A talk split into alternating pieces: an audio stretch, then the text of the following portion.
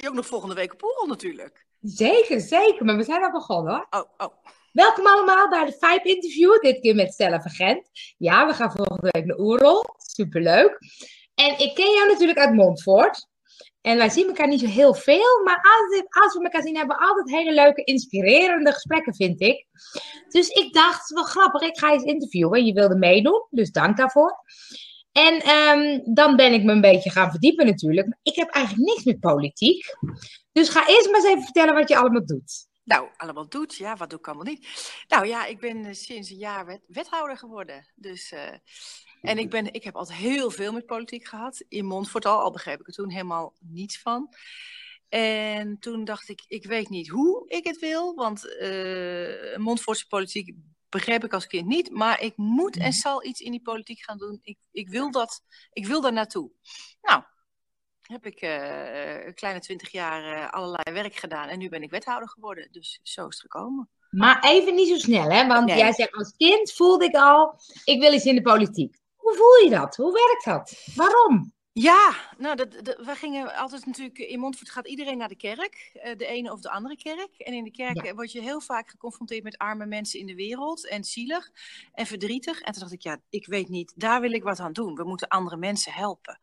Ja. En daar uh, heb ik mijn hele leven eigenlijk op ingericht. Van hoe doe ik dat dan? En hoe zorg ik dat ik daar kom dat ik andere mensen kan helpen? Ja. Nou ja, uh, voor mij was de politiek de meest logische plek, want echt christelijk ben ik uit, uit al niet geworden. En uh, toen ben ik in Nijmegen politicologie gaan studeren. Mm -hmm. En daarvan dacht ik, jeetje, ik weet niet wat ik hier allemaal leer, maar uh, niet een mening. Dus toen heb ik heel veel andere studies gedaan, arme mensen helpen in de derde wereld en zo. En toen dacht ik, ik wil gewoon uh, in de lokale politiek, in de gemeenteraad, want daar kan je het beste dicht bij de mensen je dingen doen.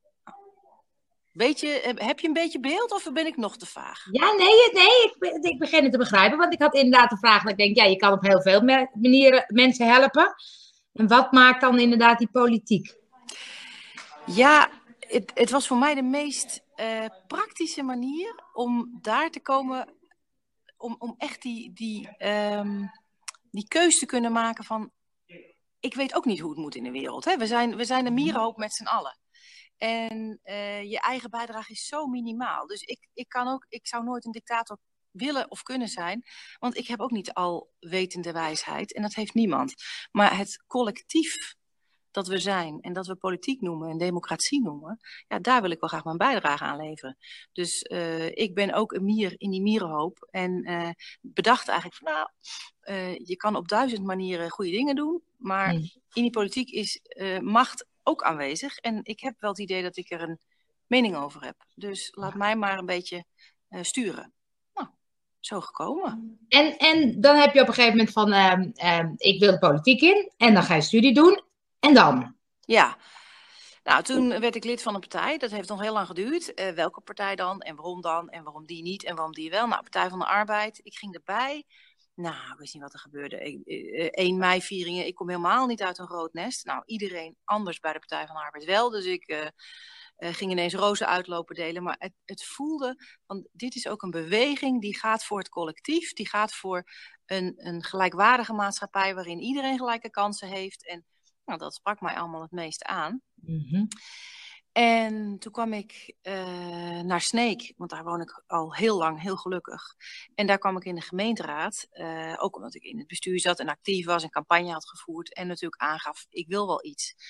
En ik was toen 30 jaar en ik was uh, ja, super eager, om het zo maar te zeggen. Ik las alles, ik wilde alles leren. Ik, ik wilde constant alles leren. En ook al is het een, een bijbaan in je leven, denk je de hele tijd, oh ik wil dit beheersen, want ik wil beter worden. Ik wil, ik wil nog beter mijn klus kunnen doen. Nou, zo uh, heb ik eerst een aantal jaar in de gemeenteraad gezeten. En uh, ben ik nu wethouder. Ja, tussendoor is ook nog heel veel gebeurd.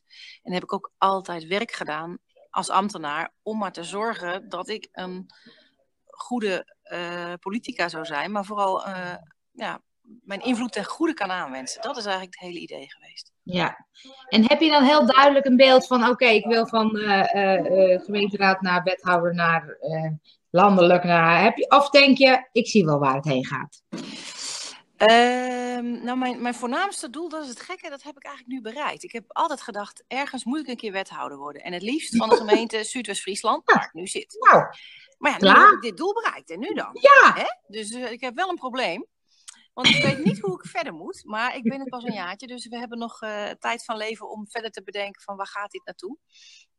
Eh, maar ik heb wel, ik ben in 97 gaan werken. Nou, het is nu 2016, dus ik werk 19 jaar. Mhm. Altijd die focus gehad. Ooit wil ik wethouder worden. Op een gegeven moment natuurlijk daar ook weer op gemediteerd van. En wat als ik het niet word? Hoe erg is Ja. dat? Eh, Ja. Nou, dan heb je ook een heel waardevol leven. Maar voor mij was het belangrijkste ehm, ja, wethouder willen worden. En lokale politiek, eh, te gekke gemeenten, eh, invloed aanwenden, eh, nou ja, invloed uitoefenen in, in mijn eigen gemeente, in de provincie Friesland, maar ook in heel Nederland. Want ja, wat er in, in Sneek en in Zuidwest-Friesland gebeurt, dat is ook interessant voor Ja. Rotterdam of Montfort, om het zo maar te zeggen. Ja. Ja, en nu ben ik daar. En Ja. ik moet wel zeggen, ja, ik heb nog zoveel te leren en het is nog zoveel te doen. Ik, ik, ben, eh, laat ik eerst maar eens een goede wethouder zijn. En dan zien we wel weer verder of ik nog weer, ja, ik denk, persoonlijke doorontwikkeling is ook heel belangrijk. Het gaat erom welke, we- welke invloed wil je aanwenden in de wereld en, en welke rol wil je spelen. En dat wil niet altijd zeggen dat je nog verder en hoger op moet, maar... dat Ik wil zeggen, want het is wel, weet je, als je het dan hebt over invloed uitoefenen, dan kan je zeggen, oké, eh, bij de landelijke politiek kan ik misschien nog meer invloed uitoefenen dan hier. Ja, nou, dat is volgens mij een totaal illusie. En denk ik, eh, Kamerleden die eh, hartstikke leuk beroep. Ehm, maar ook dan ben je een soort ja, eh, lobbyist op een deelonderwerp of op een heleboel deelonderwerpen. En, en er zijn natuurlijk ongelooflijk goede Kamerleden met veel invloed. Ehm, maar dan kom ik weer terug op wat ik net ook zei. We zijn met z'n allen een collectief. Ja, Dus Kamerleden, ministers, maar ook provinciale staten, wethouders, gemeenteraadsleden. Met z'n allen. En niet, niet eh, vertegenwoordig je de bevolking of de burgers. En dat is natuurlijk de belangrijkste groep. De bevolking of burgers laten zich echt wel horen als ze ergens voor of tegen zijn. En die invloed is vaak veel groter dan dat mensen zelf beseffen. Ze denken, ach, zo'n demonstratie Ja. heeft voor zin. Maar echt, dat heeft heel veel zin. Dus ik, ik doe mijn ding binnen dat hele collectief. En ik heb maar één doel. En dat is zorgen dat dat collectief zo goed mogelijk eh, functioneert. En dat wil niet zeggen dat, dat ik hoger of breder moet. Maar dat, dat, dat is dat we met z'n allen blijven benoemen van waar doen we het goed in. En dat is altijd, vind ik, verhelderend als je dan weer eens even op reis gaat naar het buitenland. Want we Mhm. mopperen natuurlijk mega veel in Nederland. Ja. En dan kom je in het buitenland en dan denk je, oh, zelfs in Duitsland zie je al heel veel zwervers op straat. Eh, in eh, België zijn de wegen heel slecht. Nou, ieder kan zijn eigen voorbeelden bedenken waar hij zich over verbaast in de nabije buitenlanden. Het verdere buitenland nog dagen later. En dan denk je, nou, we doen het eigenlijk hartstikke goed. Alleen we hebben blijkbaar niet een aard. En we, daarbij bedoel ik, wij als mensen hebben niet een aard om in een tevredenheid achterover te gaan zitten leunen en te denken, goh, lekker bezig met z'n allen. We doen het iets wat Ja. rustiger aan. Nee, we blijven altijd als een, als een- nog als een gek eh, doorrennen. En daar zit wel weer een leuke uitdaging. Hoe zorgen we dat de Ja. werkdruk wat verlaagt? Ja. Dat is weer wat anders. Want heb je dan een bepaald beeld wat je inderdaad zegt van eh, dit zou ik graag willen bereiken? Of heb je een bepaald... Want je zit in onderwijs, hulpverlening, zag ik. Je- ja. Leuke onderwerpen vind ik dan meer. Een hoop in te doen, denk ik. Ja. Jeugd, Maar onderwijs, Ja, wat nog meer? werk en inkomen. Oké. Ja, wat heb je voor doelen? Eh, nou, wat ik bijvoorbeeld een heel, heel actueel nu vind, hè, nou, voor, voor, de, voor de liefhebbers hoor, voor de kenners, maar dat is ehm, sociale werkvoorziening. We hebben met elkaar nu net afgesproken eh, dat alles en iedereen die werkt in de sociale werkvoorziening, dus dat zijn altijd van die, van die sociale bedrijven, eh, daar mag niemand meer instromen. Sinds 2015, sinds 1 januari 2015. Ik vind het best wel een moeilijk ehm, besluit. Want ik denk, als je kijkt hoe wij onze maatschappij hebben ingericht, denk ik perfect dat iedereen met enige ehm, handicap, ehm, nou ja, laten we zeggen afstand tot de arbeidsmarkt. Het zijn toch vaak Mhm. mensen met, nou ja, of stevig autisme of eh, verstandelijke beperkingen. Nou, noem maar op. Mensen die in reguliere bedrijven niet kunnen werken. Dat we daar